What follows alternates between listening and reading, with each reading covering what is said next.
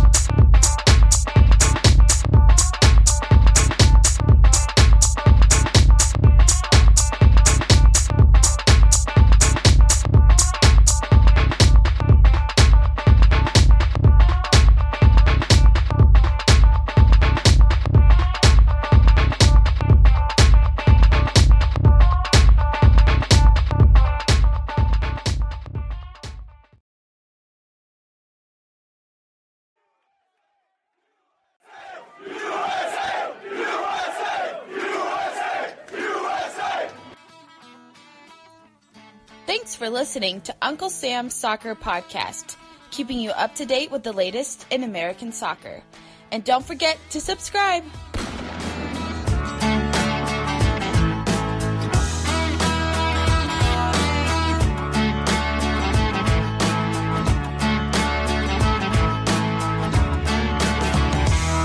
Everyone. Welcome to Uncle Sam's Soccer Podcast. We are live here Wednesday, October 30th, 2019. And, guys, we have another Toronto Seattle MLS Cup. Arman, I feel like we're, we're doing this on repeat because our first MLS Cup together was Seattle Toronto. A little nostalgia here. Yeah, I can't believe it actually happened though again. to be honest with you, I can't believe it. I, I, I honestly, um, watching that, I mean, relatively boring game, I couldn't believe it. Uh, no, it was boring. Yeah, absolutely.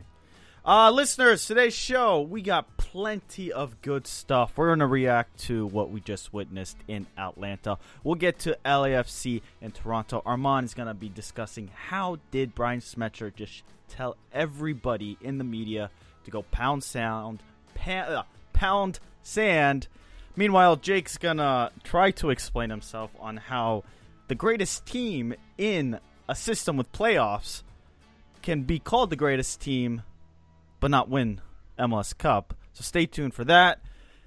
Now, Jake, Jake, Jake, how we doing? We're doing fine. How are you doing? I'm I'm fine, but let, us begin uh, with your instant reaction to uh, Atlanta Toronto listeners at Unc Sam Soccer Pod. Send in your thoughts you want to hear them?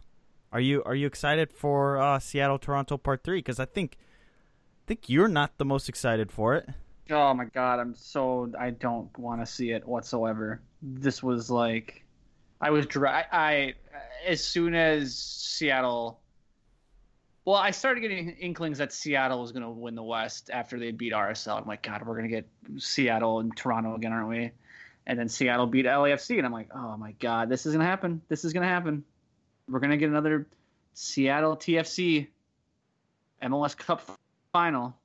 It's gonna be nil nil. I can't through 120 minutes come again. Come on, come on, relax, oh, relax. God, did you but... not watch tonight's game? That's what it's gonna look like. It's gonna look like that, but worse. okay, okay. Let, us get into tonight's game. Uh, Atlanta, they shot themselves in the foot, plain and simple. And Arman, uh, you probably had the line of the night. They ended up reverting to them to their old selves that we saw at the beginning of the season under Frank De Boer. They turtled. I don't know what happened. They they they look stagnant at times, but I mean something me and Jake have harped on. I think for this entire season, they looked like they had possession, but again, like with no purpose. They weren't like creating as much, right? It, it, it looked like you know they were kind of stagnating, and Toronto would get possession, and they would, and Atlanta was dominating possession, but it looked like a lifeless Atlanta United team, and they looked lifeless even like during Spurs that first half. Like I think minute 16 to like 30 was like really lifeless because eh, there's nothing going on. They're jamming the middle. They're pressuring in like a weird lower block. Uh, there was no dynamic uh, play from Pity or Barco. Uh, they subbed on uh, Tito Villalba late. No changes from Frank De Boer and look what we get the same results. It's a pretty poor. I thought it was pretty poor management from uh, Atlanta not adjusting to the great game plan that Toronto had. I mean, do you blame t- Atlanta for not realizing what Toronto did? Do they carry more of the blame, or do you just have to credit Toronto for an excellent game plan going in there going, we're not going to look pretty. Yeah, this is going to look ugly. Sorry, fans. Sorry. Sorry, TV audience the 300k uh, that 300,000 that that watched it. But guess what? We're gonna go play Seattle in Seattle for a chance to claim our second MLS Cup in three years. I mean, for me, it's all on Frank De Boer. I think. I mean, there's so much of that game. I would look I look at my computer, look at my TV, depending on if I was streaming or watching it, and you would see Atlanta get the ball in the midfield and then just hit a long ball and hope to connect with uh, Josef Martinez and you talk about there, there, was no adjustments made. He had two. Frank De Boer had two unused subs at the end of the game. It's in it's in stoppage time, and, and I, I texted you guys, and it's like he has Atlanta City. They're down a goal, in a knockout game in the 90th minute and Frank DeBoer is sitting on two subs. Like it's that's crazy. It's inexcusable. For me, this loss totally falls on the shoulders of Frank DeBoer. I'm with Jake. I'm with Jake. I mean, look, uh, look. I mean, I get like having like wanting to rely on your players and you know have have them, you know, like you're starting your game plan, your most dynamic players on the pitch. But something had to change. They weren't creating anything. The last ten minutes, I mean, they're just shooting balls aimlessly into the box. Even Josef looked pretty off. I mean, he missed a penalty and he wasn't that sharp um, as well. And but look at Greg Vanney, for example, a guy who's been there, done that in MLS games. I'm, I'm, not saying you know DeBoer isn't experienced, but according to uh, Jose Mourinho, he's the worst Premier League manager in the history of the Premier League. Uh, maybe we should take some stock into that because look, a guy like Vanney went for it, and around the 70th minute, he subbed on uh, uh, Mullins, and you know switched up his formation with a little bit more attacking, not too much, but a little bit more attacking. And credit to credit to Greg Vanney, he took the risk when he needed to. Frank DeBoer didn't, and he's you know, you know, I guess he has the consequences. They lost. No man, Frank DeBoer. I mean, it's just it's crazy how 90 minutes can change the entire narrative for a manager. Right? Frank DeBoer wins this game. We're like, look, Atlanta, fine. They get to MLS Cup. They host the U.S. Open Cup final. They beat Minnesota United. They win the Champions Cup. Pretty good momentum boost there heading into the playoffs. And then suddenly they, they fail to Toronto, and it's Frank DeBoer sucks. I mean, wh- which is it, guys? Because obviously he deserves blame here, but it, it feels like this is going to get stretched on Twitter to let's sack Frank DeBoer. I don't think he'll do that. I think they'll say he just got outcoached this game. I feel like we've gone back in time, though. I feel like it's like May. Yeah, it, is. know, it like does. Except this, it's cold. We're, ha- we're having the same conversations we had in May of what what the hell are they doing? They don't look very threatening. They, they have tons of possession, but they're just making passes for the sake of making passes. Josef Martinez looks out of whack. Where's Pity Martinez? Where's Barco? What's going on with Atlanta? That, that, I feel like we're having the same conversation we but, had five months ago. But how how does Atlanta re, just suddenly turtle into them into this crap, right? With no direction. Yeah, Atlanta created a lot of opportunities, but towards the end of the game, did you really feel like they were ever actually threatening? Or was it just holding the ball for the sake of holding the ball, but we're not going to have any clear cut direction with it? No, it's like Arman said. They were just hit like they were just hitting balls into the box for the sake of hitting them in the box. Like there were so many times where I watched them get the ball in the midfield and just hit a ball, hit a long ball and hope to hope to find Josef Martinez on on at the end of it. It's just it was so uncreative. It was not very threatening. It was so one dimensional it just there's like nothing about Atlanta tonight that looked impressive going forward, and you can talk about how this is a, this is a pretty stunning, or if you want to use the word stunning, upset for TFC to get a result against Atlanta. I mean, Atlanta entering tonight's game 31 or 35 wins, six draws, 10 losses at Mercedes-Benz Stadium all time. But to to me, I mean, there was nothing they did that you know made Toronto look uncomfortable. Like it, it just looked like Atlanta just looked very just lethargic, just kind of going through the motions. Just there was not nothing about isn't Atlanta. It, that... Isn't it dangerous in these one-off games, the these tournament style games when a team is dominating but they just can't find the cracks and get through, and the later it goes on to the game, it starts to be an advantage for the team that's just sat back, sat back, sat back, and absor- but absorbs all this pressure. Would we even say Atlanta dominated though? I mean, if you're, if you're gonna look at the possession stats, sure, but it, you, you didn't watch that game and go, man, Atlanta's had you know 10, 15 chances to score here. It's just a matter of time before they find a breakthrough. No, I, I don't feel like it was ever that. I don't feel like Atlanta ever had Jake's right. these moments of uh, you know, where they were you at want, the cusp or the precipice. You want the hard numbers? Goal here. You want the hard numbers? I mean, I'm sure the possession numbers will say will say otherwise, but well, there was nothing about Atlanta that looked dangerous. Right, right, right. 60-40 in possession in favor of Atlanta. 19 shots to the four Toronto had. But guys, it's one thing to have a million shots. You don't even have to dig that deep into the math and get into expected goals. You just have to look at shots on target. Toronto's four shots were all on target. Out of the 19 shots that Atlanta had, five were on target. Five. So, yeah, you're, you I guess you're right, Jake. You can look at the numbers and say, well, did Atlanta really dominate? Sure, they probably dominated the middle of the park, but when it came to the final third, it, it's advantage Toronto because they put the ball in the back of the net twice. It's it's a make or miss league, as they say in the NBA. yeah, yeah. Anyway, listeners, send in your thoughts at Unc Sam Soccer Pod.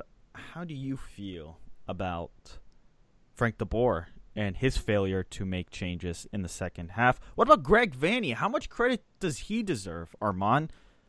In 2017, he took Toronto and dominated MLS, won three trophies. Remember, Toronto is not part of the U.S. Open Cup system, so they went on to win the Supporter Shield, MLS Cup, and the Canadian Cup. So a fake treble. Last year it was ugly, but here they are again, making their third MLS Cup appearance in four years. We have two teams doing that. That is incredible. I mean, you got to give Greg Vanney a lot of credit because he set up the team for success without Omar Gonzalez and Jozy Altidore. We thought, what did we say at the beginning of this playoff preview? That TFC oh, would have yeah. no chance with that Altidore. But credit to Vanney, he adjusted the system, had Pozuelo as a little bit of a false nine, you know, bunkered down. And even he admitted in the post game or in the little interview with Katie Witham, we didn't play the best, uh, the prettiest soccer. It was kind of ugly out there you know what? Sometimes you gotta do that to win these games. They kind of did what you know the reverse of uh what the, uh, Seattle did to them in 2016. They bunkered down, they got dirty, but when the time presented itself to go capitalize on opportunity, they did that. You know, bringing on Nick DeLeon and, and Mullins, Patrick Mullins, uh, you know, to go up top and you know, add a little bit of pressure, put Pozuelo on the wing. Uh, to be honest with you, that that was a very smart move because if that game would have gone to extra time, Toronto would have lost and I think it would have been as bad as the what what happened to uh, DC that Toronto did. They looked gassed. They looked exhausted by the end of the game. They needed to win it, and that's what they did. And again, credit to Vanney because he did this against Atlanta United, and let's not forget, even though he watched behind a baseball net, NYCFC. You know, but against NYCFC, they dominated. But they're not dominated, but they had spells where they dominated possession. He showed he can do it different ways, and this is a really remarkable run by Toronto FC. To be honest with you, being the top two seeds on the road. Yeah, no, that's pretty impressive, that's, man. It's pretty impressive. Uh, this is what uh, Greg Vanney said post game, and I, I wanted to get your thoughts on this, Jake. Quote: There aren't any statistical categories we won besides passion, heart, dignity, and he he continues on. But what do you what do you take from him saying we won the passion, the heart, the dignity? What's that say about Atlanta? Uh, first of all, uh, uh, I, am guessing Greg Vanney's a, a, big fan of the uh, one of my favorite sabermetrical stats, uh, TW I'm not sure if you guys are familiar with that or not. Do you guys know what that is? Uh, the heart, the will. What? No. What? TW Oh yikes! T- no. Nope, not at all. Oh man, this is a, such a great stat. It's so easy. To, it, it's like one of the best units of measurements to to to, to quantify anything ever. Uh, the will to win. I'm sure he's a great fan of the will to win. Is that an actual he, stat they can measure? No, that? it's not. There's this. Okay, this what, what's the backstory of this, Jake? Because you we're uh, clearly uh, not uh, following you. Anybody? This is a this is a Hawk Harrelson, former play-by-play guy of the Chicago White Sox he was getting questioned about analytics in baseball, and he said the only this is on MLB Network. He goes, the only analytic I care about is TW, TW, and the everybody in the panel just froze and was like, what? And he goes, the will to win. anyway, it's uh, well, that's, that's a pretty good sabermetric. Over over your heads, over your heads. Yes, uh, very much over our heads. Yeah, I, you know, it's funny. Um, I think you mocked and ridiculed me for talking about some of this stuff, uh, Steven, similar to the, these kind of things about Seattle prior to the FC Dallas match, where I said they had the experience. Um, and I thought that that'd play a, a large part. Well, I, I, didn't mock you for FC that. Dallas. When did I mock you for that? You can you can play the tape, Arman. You were there. You tell me. no, did, did, he no. mock me for it? Yeah, Yep. Yeah, I mocked you. You thought that Dallas would beat Seattle. That's what I mocked you for. No, no, no, no, no, no. You mocked me when I said I thought that inexperience would rear its ugly head for FC Dallas, and I Oh, thought that okay, but you, how are you gonna how are you gonna say experience played a role tonight? Because both teams, I'm not- these I'm are the last 2 I'm winners of saying it. MLS Cup. I'm not saying it. I actually think the heart and the passion, all that, is just kind of uh, BS. To be honest with you, I think you when you get into, I think you get a knockout, a knockoff, or a, a, a one game knockout type matchup that you had tonight. Weird things happen. I already read you Atlanta's record at Mercedes-Benz Stadium all time coming into tonight's matchup. If they play that game ten times in Atlanta, Toronto and Atlanta, how many times does Toronto get the win? Yeah, I don't Anybody? know. I, this is just what if BS. All I'm trying to say is you can sit here and say heart and passion and will and all that stuff. I, I- don't know. It it all sounds good on, on It- paper. I, I, I genuinely do think that's something in sports that people are just captivated by, and you just can't explain it. No statistics gonna explain the heart, the will, just the the the just the the pure want to to win in the course of nine innings. Hey, I can tell you. I can tell you what would have helped. At, what would have helped Atlanta's cause towards winning tonight. What? Maybe you know. Maybe maybe don't make the extra pass. Maybe take take the shot. Maybe don't just hit long balls all night. Maybe you know. Maybe maybe make an adjustment here or there. Maybe don't end the game with two on you subs. I mean, you can sit here and talk. I, I think tonight's matchup is more about Frank DeBoer getting the game all wrong than Greg Vanney's men coming out there with gusto and passion and Oh, so all- you all the heart. think you think Frank DeBoer is more to blame than giving credit to Greg Vanney?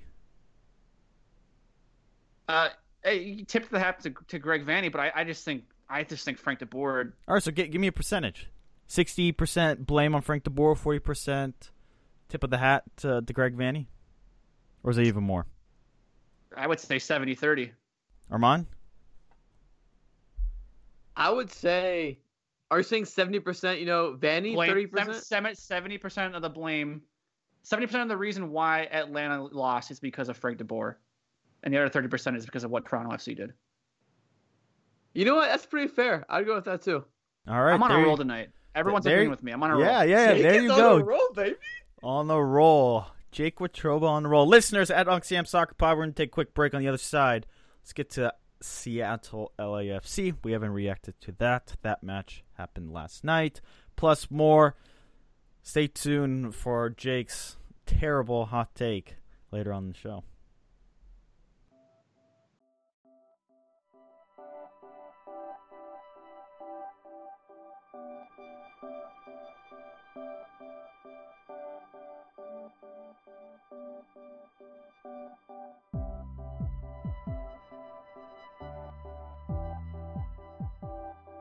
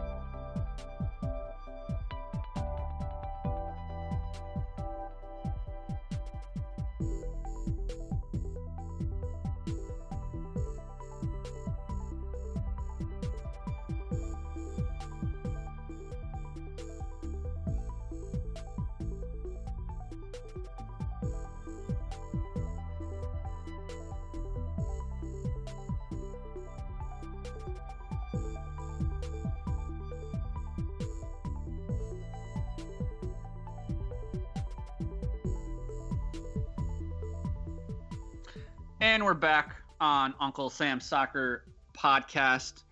Guys, let's jump into Seattle's 3 1 victory over LAFC last night. A brace by Raul Ruidiaz sees the Sounders advancing to MLS Cup for the third time in four years. Arman, I want to start with you. how was Seattle able to beat LAFC?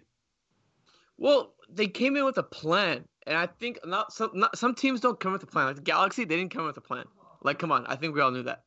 They kind of came in, we're gonna ride Zlatan, he's gonna score. They came with a plan to kind of you know force them to play on the wings, compact the middle, and not have them dissect them, you know, through a guy like Latif Blessing or Lee Win or at Atuesta. And they, from that, they forced him to go on the wings, and it seemed like there was one or two or three guys always on an LAFC player. Like they didn't have enough time to, you know, think about something. They just went and you know, quick press. And Jake, let me ask you this: Did you guys really think LAFC had a true chance, uh, you know, created outside of the run of play, like in the run of play? I don't think so. No, I, I'm looking at the. I, I just pulled up the possession stats, and it, it's frightening how much LAFC had the ball. And you thought, wait, just thinking back on the match, did did you ever think LAFC were that threatening with so much of the ball? Do you, do you want to know the the possession stat? It's it's wild.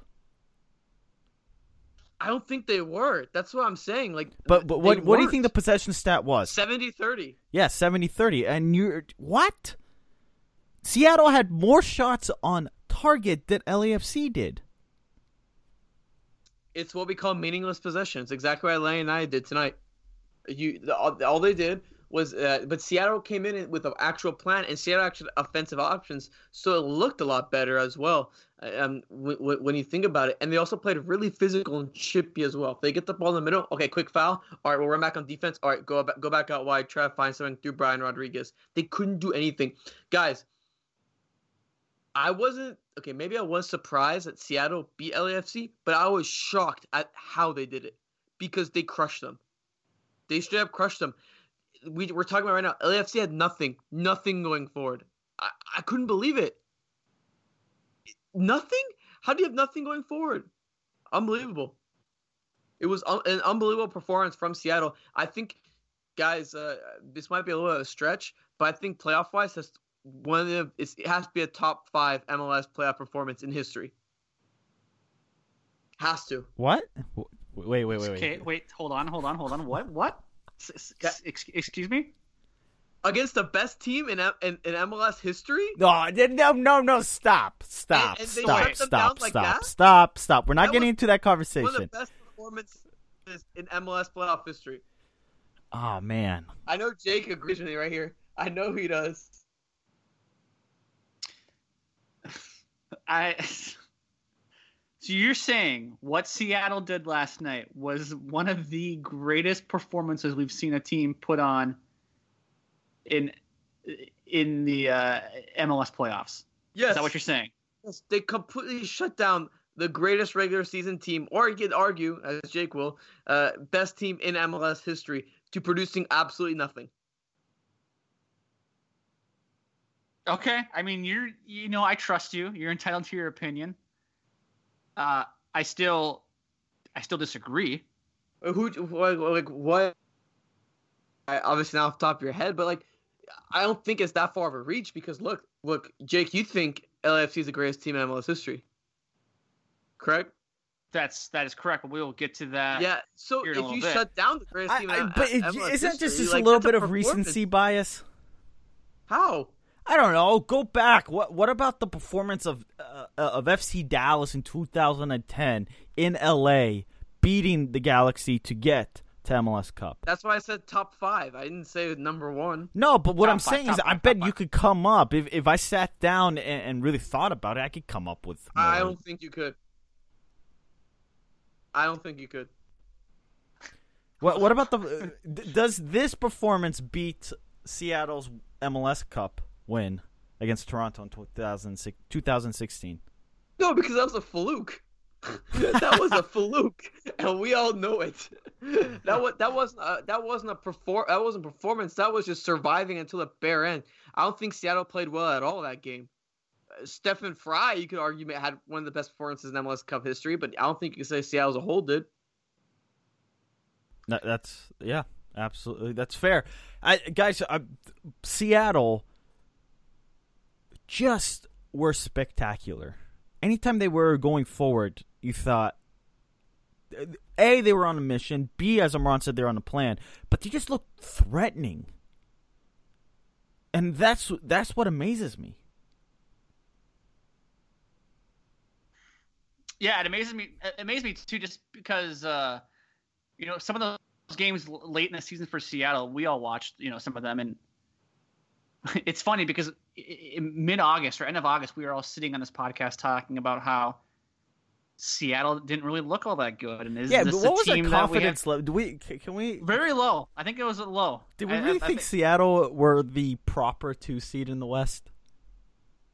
I don't think there really was a proper two seed in the West because it was I all mean- up for grabs at one point in time. Exactly. Mhm. But isn't it amazing? This team, the Seattle Sounders, have not lost at home since 2013, and suddenly you make the playoffs. Completely look at the regular season, and say you pretty much won a top seed. Why? Because you could do what Seattle did. Then you don't have to travel. You you're at home. You're comfortable. You got your home field advantage. You make the other teams have to travel, and the next thing you know, you just have to play 90 minutes on the road. Oh, and by the way, Seattle's hosting MLS Cup, so wow, right? You, you did not think once. Well, you have Atlanta, New York, NYCFC by New York, and obviously LAFC on the, who are on this unbelievable run. Chances that Seattle hosts MLS Cup pretty pretty slim. Getting to MLS Cup, uh, just as slim, if not slimmer. But here they are hosting MLS Cup. I mean, it's it's amazing how MLS has suddenly flip flopped and put so much more emphasis on the regular season.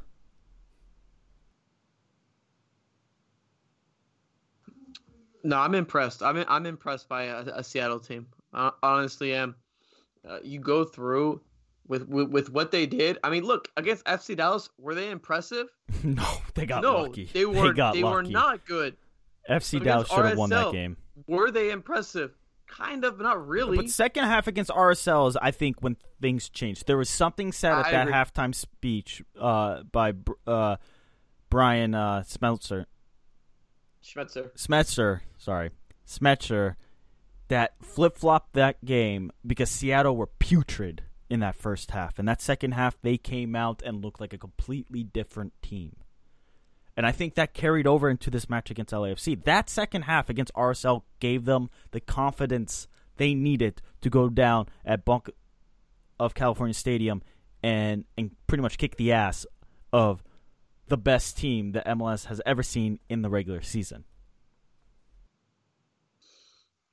I'm telling you guys, I was I was, I was genuinely kind of shocked how good of a performance that was because that was a, a from a guy like Schmetzer who isn't some tactical guru. He really isn't. Comes on, puts on performance like that. Like bravo, that that was a performance. Vela, by the way, uh, where was Carlos Vela in this big game? Uh, Arman, we will get to that. Where was he? What's going on? We're gonna get to that. Let's get to Brian Schmetzer's comment post match with Sebastian Salazar last night. I feel a lot better than Bob. I mean, you know, we. Why you say that? Well, because you know, one team has to sell. it. We did it last year. We had Portland celebrating on our home field, so I know what Bob's going through, and it's it's not a good feeling. We use that as motivation for this playoff run this year. So I get it. It's winners and losers, and and these playoff formats are great for the league, and you know, I'm just so proud of these guys out there and the people up there. The tactics were right, their effort was right, their mentality was right, and they deserve to win the game. How did you do it? Well, I- I'll let Bobby Warsaw tell me how I did it. What makes this group special, coach? Well, because because they never quit. They never. We went down one nothing to the best, and look, they had the best regular season ever. This is a tremendous team. Bob's a great coach, but we came out, went down a goal, and came back and scored three in their home. So you guys tell me if my team deserves some credit. I think they Well, there you have it from Brian Schmetzer with Sebastian Salazar of ESPN. Uh, a lot less awkward than Salazar's last interview uh, a couple about a week ago with uh, Bob Bradley, where he was told to get lost. But isn't that the Uh, str- aren't, aren't those strange comments to begin with? Well, I feel better than Bob. Is, isn't it just strange? Doesn't that strike you as a strange Schmetzer, comment? He, he kind of comes up comes off as a strange guy. Man, I'm telling but- you, he's like your your neighborhood soccer dad with the minivan who coaches. That that's how I've always viewed this guy. The hair, the suit. I don't know why. He's he's, uh, he's a genius. Right. Well, he that's- clearly is doing something right in life. That he just took Seattle to the third MLS Cup. Uh, He's doing something right. But ever since he's been hired, I'm always like, that dude's a soccer coach. Like if you were to put him in the middle of the financial district of whatever major city, he fit right in. Arman, I want to I want to get uh, I want you to explain to our listeners what Schmetzer meant by the uh, you know go. You can ask Bobby Warshaw how I did uh, tonight. Can you can you explain to the listeners out there who might not Yeah, know wh- yeah, what that yes. comment means? So uh, essentially, Warshaw came out I think the day before or uh, during the week, and uh, or the weekend before. I'm not sure exactly, and came out and said Seattle needs to play scared, essentially, to beat uh, LAFC.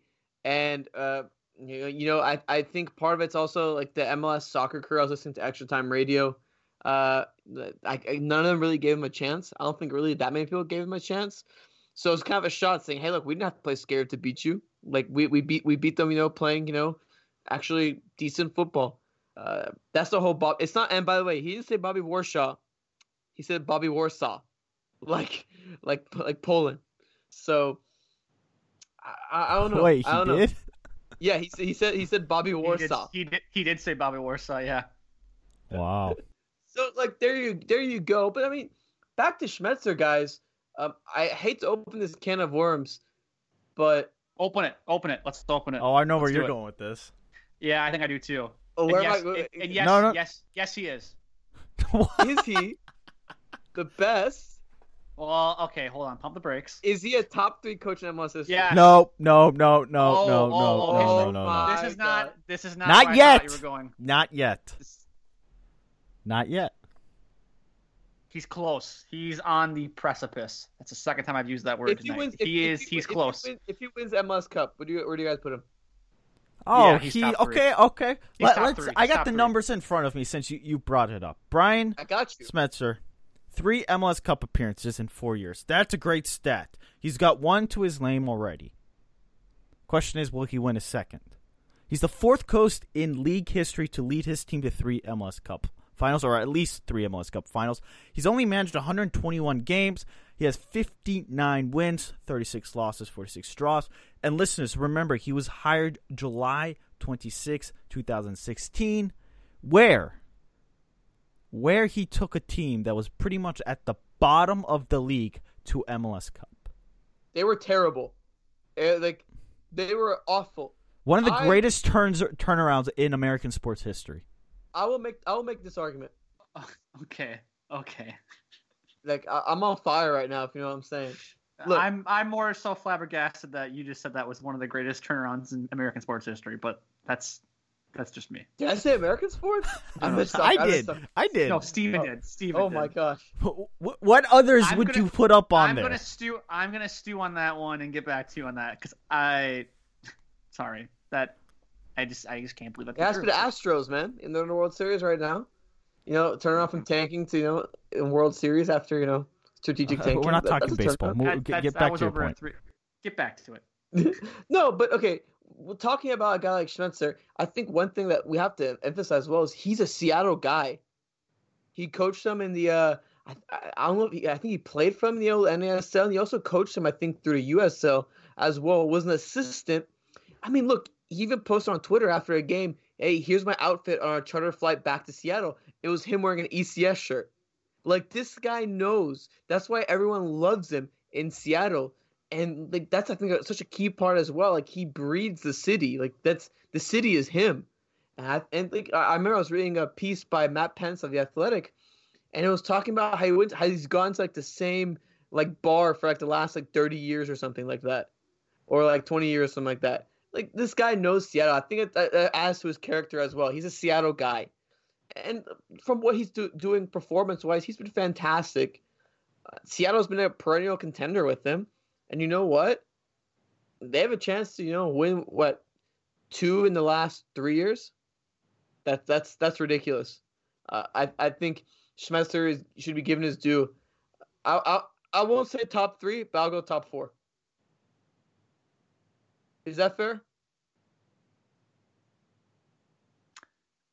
Uh, well, okay, but he, here's who's going up against: Bruce Arena, five MLS Cups, three Supporter Shields, one U.S. Open Cup, second in MLS history with wins at 202, the most ever postseason wins with 26. Now, I, I think that postseason win statistic is now going to be skewed based on the new playoff format because in the old old days you probably had going through the rounds, right? The the two legs. I wonder if you have more games or le- now you have less games that you can actually play, so it'd be harder to achieve playoff wins. But the the conversation for another day. Bob Bradley, fifth in MLS wins, fourth in postseason wins, one MLS Cup, two U.S. Open Cups, now Supporter Shield. He just led LAFC to the best ever MLS, best ever season in MLS history. Then you have Sigi Schmid with the most wins in MLS with 240 wins, second in postseason wins with 26, and two MLS Cups, five Supporter Shields, and oh, two MLS Cups, five U.S. Open Cups, and three Supporter Shield. Now, Jake, before we get to that, and, and listeners at Unc Sam Soccer Pod, this is the question of the day: Where does Brian Schmetzer rank among MLS's greatest coaches? And I'm going to add a, a, little plus sign. What about Greg Vanney, guys? Because isn't he? Didn't he? Isn't he basically on the same path as as his counter counterpart in Seattle? Three appearances in as many years as Brian Schmetzer. I mean, I I put them tied, but kind of like a four A four B, um, in that case because you're right. But also, let's not forget Vanney took Toronto to the CCL finals. They lost to Chivas. Let's not, yeah, let's not forget about that. I, I think, uh, yeah, I mean, the narrative, if if Toronto beats Chivas in that uh, CONCACAF Champions League final, I mean, think of how much the narrative changes around Toronto FC and, and Greg Vanney.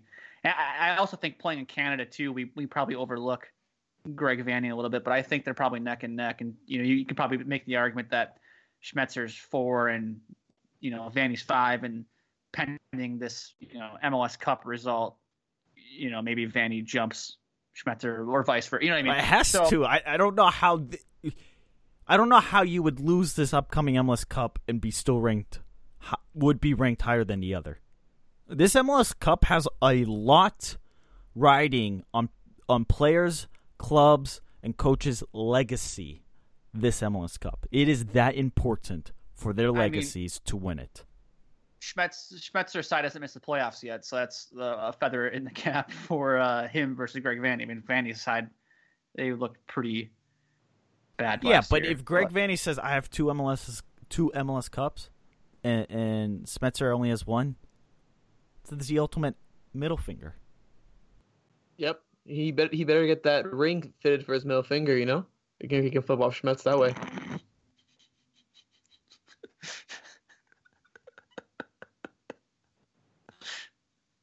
Oh, Arman, you're always good for uh, an awkward line. anyway, do you guys want to talk LAFC? No. All right. We're taking a break. I guess we're taking a break. When we come back, we're going to talk a little LAFC. I'm going to defend the stance that they are the greatest team ever.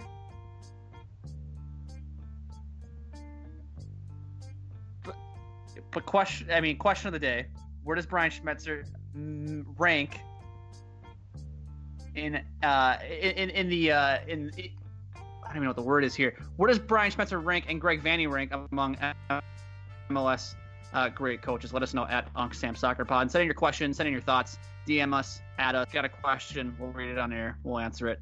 Anyway, we'll be back in a minute.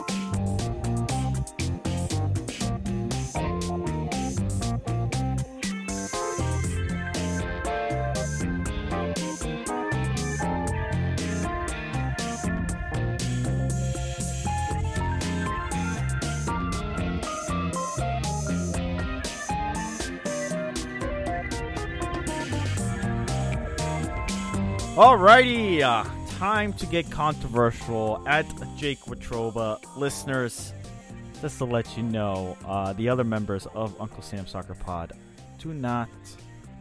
Every man and woman, or whoever, that joins Uncle Sam Soccer Pod, their opinions are their. They own their own opinions. Okay?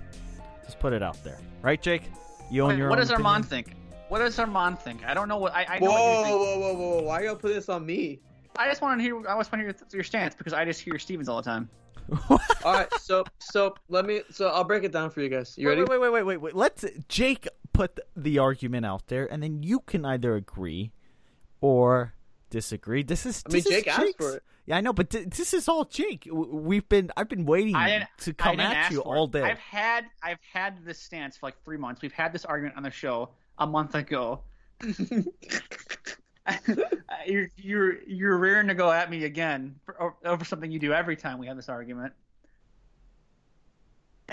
So, listeners, I'm going to present to you this really bad, reasoned uh, argument for why LAFC is, regardless of the result last night, is still the greatest team in MLS history. Uh, uh, First and foremost, I'm gonna be on mute. That way, you do not get my interruptions. that, I that'd be promise you that. That would be fantastic. Hey, appreciate that. Thanks right. for the uh, I'm on mute thanks for the heads up on that one. First and foremost, I don't believe that one game should define how great a season is or uh, isn't in this case. Uh, I asked, I posed this question to you guys earlier about Atlanta and Toronto, and I'll pose it again because I, I, I think this argument still holds true. If you played Seattle LAFC at Bank of California Stadium 10 times, how many times does Seattle win that matchup? Arman? I'm not sure. Uh, I'd say like Two? Two? that- Three? Maybe? Maybe three? Maybe? three point five. I'm, I mean, I, I'd hammer the under on that, but Three point five. I mean, I Steven, how many times? How, how, what, what do you say? You can take yourself off mute. How many times did Seattle win that match last night? Ten times. I'm, I'm 10 on times. mute, bro. How many times does Seattle Five. win that match? Five? I believe that was the second time LAFC had lost at home the entire season. I don't know. I don't care. I don't care. I, I, I can't. Okay, I'm gonna. I'm- stopping. Jake, move on. I'm pegging it at two, two, three times max that Seattle wins that game. Okay. Here's some stats for you guys. I'm sure you know this, but we're gonna read these off. Read these off anyways, just to kind of prove or illustrate how good LAFC was. Highest point total in the league's history was 72 points. Fifth all time in the league's history for wins in a season with 21. Tied for first with the 1998 LA Galaxy with 85 goals scored in a season. Highest goal differential in the league's history with a uh, 48 or a positive 48 goal differential. The next highest, to put it into context, there's a couple of contexts we can put it in here actually. Next highest was LA Galaxy in 1998 with uh, 41, albeit they played two less games that year. And to illustrate just how good, you know, their their their their, man is, their Carlos Vela set the goal scoring record with 34 goals in league play. He also set the record for goals and assists in a single season with 49. If I remember correctly, he had broken that the, the latter record there. Uh, I believe he broke it uh, with 10 games remaining in the season. So LAFC, if you want to sit here and say, well, they lost to a, a pretty good Seattle team at home, therefore they're not they're still not the best team ever in that that, that the league has ever seen. I just, to me, I, I, I, I- just think that's kind of a, a fallacy here. Like, like I said, I I just don't believe that one game should be the end all be all determination of, well, is this greatness or is this just a, it's almost like we look at and go, well, it's just a flash in the pan. I mean, would we sit here again? Are we, if FC Dallas or New England Revolution won MLS Cup this year, would we sit here and go, oh, there's greatness. They won. they, they won. New England Revolution, who had two wins by like the end of May or whatever the hell it was. Yeah, they're, they're greatness. I mean, look at some other sports here. Either 2015, 2016 Golden State Warriors set the record for the uh, uh, best record in an NBA season, going 73 and nine. However, they lost to the Cleveland Cavaliers in seven games in the NBA Finals. Does three is a bad three game stretch define greatness? Are we sitting here and saying a three game losing streak at the end of a season does that determine if they're great or not? Here, let me read off some records for the Golden State Warriors, and you tell me. Oh boy. Oh God. Most regular season and postseason wins with 88. Most road regular season wins with 84. Most road wins in a regular season and postseason, 88, tied with the 95 96 Bulls. Most three pointers in a single season, most three pointers made in a postseason. Only team in NBA history to go an entire regular season without back to back losses. Only team in NBA history to not lose to an opponent more than once in a single season. And Steph Curry set the NBA record for most three pointers made in a season. I mean, that sounds like one of the greatest basketball teams ever. But pay, but hey, uh, But the Cavaliers pulled off. Did, did they win? off the wait, wait, wait, wait, wait, Jake. Remind me. Draymond Green kicked somebody in the nuts. Uh, who was it? Who did he kick in the crotch in Game God Five? damn it. Arman. Was it LeBron? It might have been LeBron. He got suspended for Game Six. All right, let's go on. Let's go on to Stevens New England Patriots, huh? Let's here. Let's cut up on a vein on this one. How about that? Mm, Yeah, Uh, open how up does that one womb. feel? Finished the uh, 2007 season 16 0. However, they lost to the New York Giants in the Super Bowl. Was that the David Tyree play? Yes. I still haven't Oh, watched that play. I've never watched that play com- in its com- entirety. Oh, we'll send it to you. Don't worry. Oh, thanks. and Eli Manning heave in a fluky. And the Giants were the greatest team that season. So I believe they finished the season nine and seven and snuck into the final wild ca- NFC wild. Oh, guess what? spot. They uh, just just uh, to rub salt into Arman's wound. You know who they they beat in the Dallas divisional Cowboys. round? The Dallas Cowboys, who were the Jay. one seed that season. Okay, so this is Uncle Sam's soccer podcast and Uncle Sam's NFL podcast that's coming out soon. Well, hold on. but can you get to your point, Jake? Yeah, yeah, K- hurry up! We only Yeah, got I'm another. I'm, reading- I'm, I'm, I'm, I'm, I'm You're putting reading a lot off of like research ten into this pages of stats, dude. Just go. Yeah, because I'm trying to You- make a point look, here. So here- Okay, we he's get your saying- point. These teams are statistically blah blah blah off the charts. They didn't win Yes. the damn cup. off the charts. But because the this is the problem I have when you have, especially with the NFL and now MLS, when you have these one game playoffs, anything can happen. The, the NFL Anything never had two game like aggregate score type deal. The NFL had always been you win, you move on. It's a win or go home. That that's it. I- That's I- why nine and seven New, England, New York Giants can beat sixteen and zero New England Patriots. Yes, yes. And guess what? The Patriots are not the greatest team ever. The Miami Dolphins, if you, Oh if you want God! to play no, the they're not. If you made those two teams play each other, the, the Patriots would run circles around them. Sure, they would run circles, but we don't live with time machines where we could just conjure up random Super Bowl matchups from uh, that are 40 years apart and, and let them play. No, the the New England Patriots did not win the Super Bowl. Nobody in New England ranks those that team, that 2007 team, above the other Super Bowl wins. Hold up, hold up. Best who? What is the? Okay, all right. Ready for this, Arman? You ready for this? Oh no. Oh no, here we go. Steven, I want you to tell me the great which Premier League team in your mind had the greatest season in Premier League history. Can you, can Whichever you, team finished with the most points, but but Whoa, but, whoa, whoa, but- whoa, but Arsenal didn't lose a game and they won the title. well, And I yeah. don't think they finished with the most points. Nope, nope. Statistically, no, you're right. And actually, that's a fair argument because I had not thought about Arsenal. I did not think about the Invincibles. I I- I did not. get you. I know how to get to your heart. I So that, that that's a fair shot. Arsenal. It's between City's unbelievable 100 mark or or that Arsenal team that went unbeaten in the regular season. However, both of them Manchester ended up United winning the did it. Premier League. So All we're talking about LAFC guys. Jeez. yeah, we're comparing LAFC Okay. to the New England Yeah, Patriots well, you to made, you had the you you put make cross cross sport references on the on our Google doc. Yes, so yes, I because went a I little think that's how you judge this by. But the problem is, the problem is, Jake, we're in America and we put our emphasis on the playoffs. Okay? Sadly. Peyton Manning owns a lot of records, but that dude has two Super Bowls. Guess how many Brady has? Six. It's not even a conversation. Okay? Yeah, well, Adam Vinatieri carried Brady to two of Oh, those Super okay. Bowls. Uh, Let me just let me just tell you guys this. Uh, uh, let me uh, since Give Jake us your my take. opinion Give like us your 20 take. minutes ago. Let me let me let me give it. LAFC from a style of play is the best team we've seen in MLS history. Can we agree on that? best style. We're, we're No, it's gonna be style Greg Vanney's points now? Pragmatic Toronto FC in two weeks when they beat Seattle. Well, I'm talking about the style, like the way they played, the finesse, the regular season, the beauty, the passion. Carlos Vela. So we're, we're giving Marcus- yeah, style hey. points now.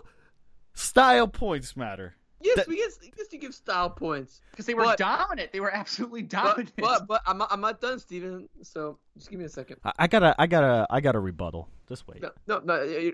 But as Steven said, in America, we judge based off who wins a championship, right? Who's the best team in baseball? The Yankees? I don't know. Houston, uh, uh, it might have been the uh, Astros. I believe it was the Astros this year. Well, hopefully they lose. Well, it looks like they're they're on they're on the brink right now. They're on the Look, brink. look, look. The best teams don't always win, and that's and that's the thing about American sports. We love this playoff. We love it to death. We we cry about it. We dream about the playoffs. Yeah, we want to make it. This and that. We gotta live and die by the playoffs. You ain't winning the title. You ain't the greatest. Get out of here with that crap, Jake. That's terrible. That is terrible. What, terrible. Jake? Jake? You're Jake. terrible. That is Leading, terrible. Jake. Let me ask you this: Leading into this season, who had the greatest se- season in Major League Soccer? I believe uh, second point is uh, last year's New York Red Bulls. I know you're going with this, and I have a rebuttal for it too. Okay, so why? Why? It- it why did we suddenly just forget? Why did we just forget that the Red Bulls posted the best regular season last year? Not not four years ago, not seven years ago. Last season when Atlanta won the cup. All every all anybody remembers is the fact that Atlanta won MLS Cup. Just like this year, nobody's gonna sit there and go "Wow, LAFC," you know. Everybody remembers the 2007 Patriots for losing the Super Bowl, just like everyone remembers Golden State for losing the NBA Finals. They didn't complete it. In America, if you want to be the greatest team, you I have to think first of all, win I- your trophy. Uh, on your Patriots take there, I think it's pretty telling that most of us remember the Patriots for losing the 2007 Super Bowl than the fact that the Giants won it. I can only tell you one thing about that Super Bowl, and that was David Tyree's catch. That's it. So I think that tells you that that the Patriots were, were great right there. Like I said, we're talking about how the Patriots blew a 16 0 season, not look at what the Giants did first and foremost. Second of all, I think the way LAFC went about their ways of becoming uh, the all-time leading uh, uh, point getters, if you will, or finishing the season with the most points ever in an MLS season, they did it in such a in, in a much more dominant way than the Red Bulls did. I mean, look at I mean, there was nothing. Red Bulls didn't finish with a 48 goal differential last year. They weren't. They didn't have a 34 goal score. They didn't have a. I don't believe they had anybody come come even close to a to a golden boot. I think there's some context here that needs to be. All right, Jake. To be laid. What about this? So you're This- saying objectively, yeah? Am I saying objectively? Am I saying objectively LAFC is better than the Red Bulls last year? Is that what you're Well, asking no, me? no, you, you- you're not. You're, so you're saying okay. So you're saying Red Bulls wouldn't be the best team in MLS history because they do the finesse and the style. You're saying like you're not you're not saying uh I'm not just looking at it. in terms yeah, of I see what you're saying. Okay, I what you're think, I think, I think the point is Never is, mind, is, Jake. is Your a take good isn't point. stupid. I like it. You're, I think it, you you start at a point at the at the total points for a season, but then there's there's context, there's layers to it. Look at what LAFC did this year versus what the Red Bulls did last year. Yeah, but the- LAFC is not a big. about how uh, re- LAFC failed in the big games. U.S. Open Cup failed against Portland. Against LA Galaxy, failed in regular season, beat them in the playoffs. Okay, you give them uh, you give them credit for that.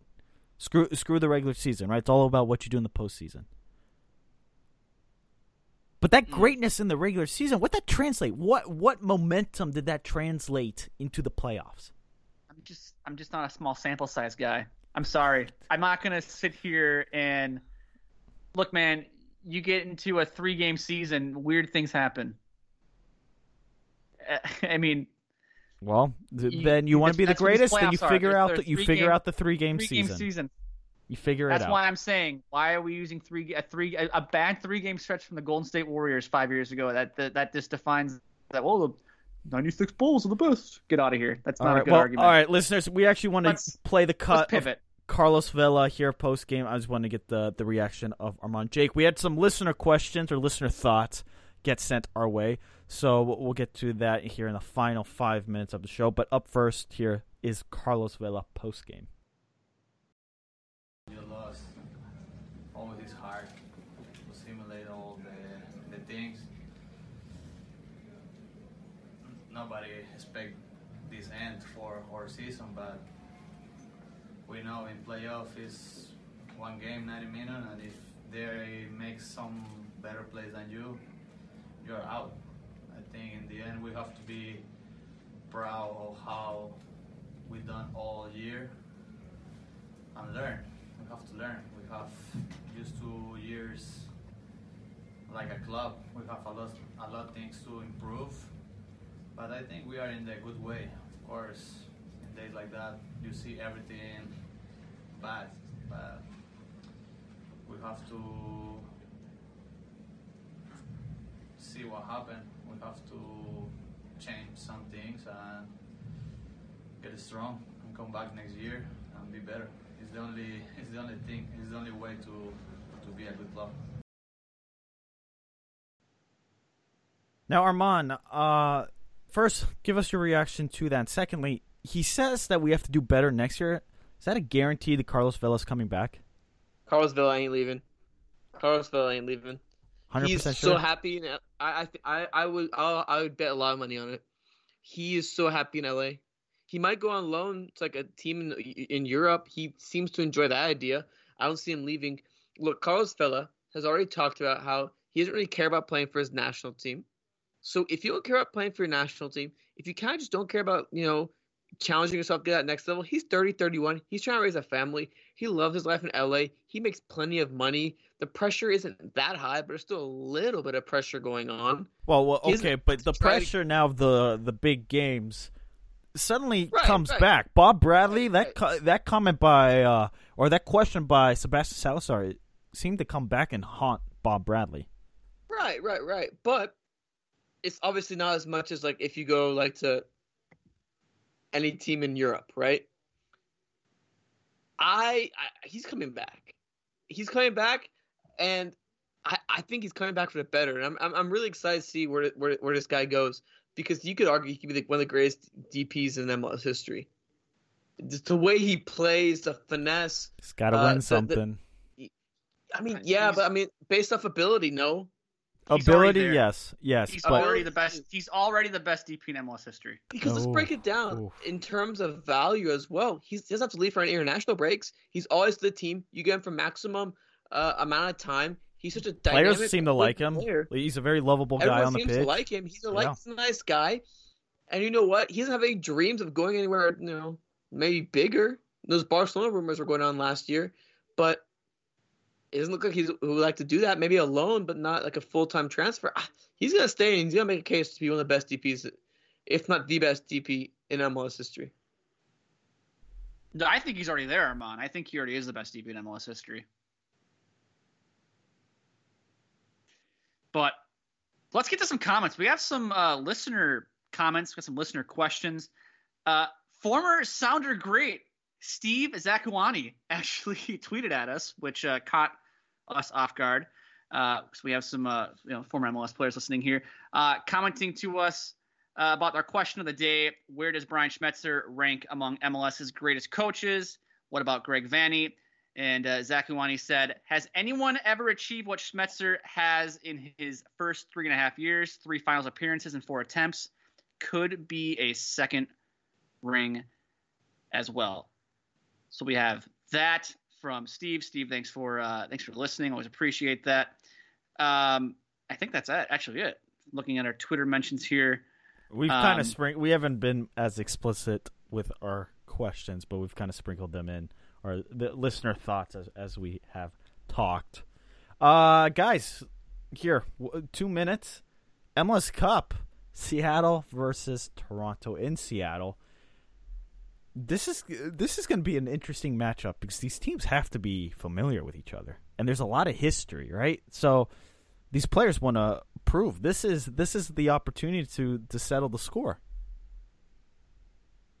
I, I, I'm. It's gonna be so exciting too because the first MLS Cup hosted by Seattle, where Seattle is actually playing.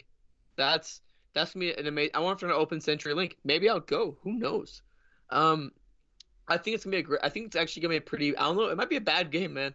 Jake, you were talking about, it, but it might be a bad game. Uh, because if they, if Altidore isn't healthy, it's gonna be a really bad game. Let's just say that. What are you talking about? I thought this was going to be the game of the century. I thought you both you guys were super stoked I'm, about I'm this pumped. matchup. I think this game's gonna be fun. This no, game's Steven's gonna, gonna, cry when a national anthem is played or something like that. And they And, bring uh, in, they bring out Macklemore to sing it. Oh Yeah. no! Stop! Stop! They- they- stop! And then, and Russell Wilson Macklemore- in the background. It'll be Macklemore and Ciara that to sing the national anthem, and Russell Wilson will be standing between them. And then Future watching from a, uh, some somewhere, watching his kid go up the glory. No, but look, I think it's not gonna be. It could be a really bad game. It just depends on how the Altidore. I'm kind of scared. Well, we'll see. November 10th. So they they got ABC. they got uh, some time off to rest, to recuperate, to get to Seattle, arrange all the travel plans for family and friends, and really me. focus on this game. But listeners at Unc Sam Soccer Pod, if you're listening on the podcast, send in your thoughts as as this episode play, gets played out. Hit the subscribe button. Leave us a five star review. We will be back this weekend. Well, we will be back next week with more content. We will talk about the U.S. men's national team. There was some news this past week, and I'm going to leave you with this thought, guys. Talking about Lions and Sheeps. If Toronto win MLS Cup, Toronto has to pick up his six and a half million dollar option. He's worth it, Chief. he was not good tonight. There was not much Michael Bradley praise tonight. Anyway, at Arman Kafai, at Jake Retroba, at Steven Jotter, and we will talk to you next time.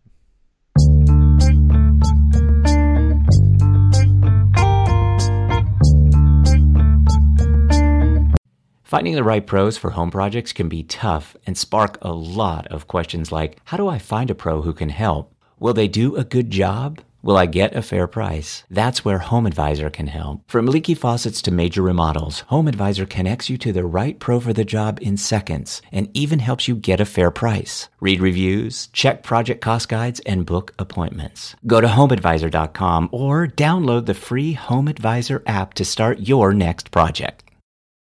Finding the right pros for home projects can be tough and spark a lot of questions like How do I find a pro who can help? Will they do a good job? Will I get a fair price? That's where Home Advisor can help. From leaky faucets to major remodels, Home Advisor connects you to the right pro for the job in seconds and even helps you get a fair price. Read reviews, check project cost guides, and book appointments. Go to homeadvisor.com or download the free Home Advisor app to start your next project.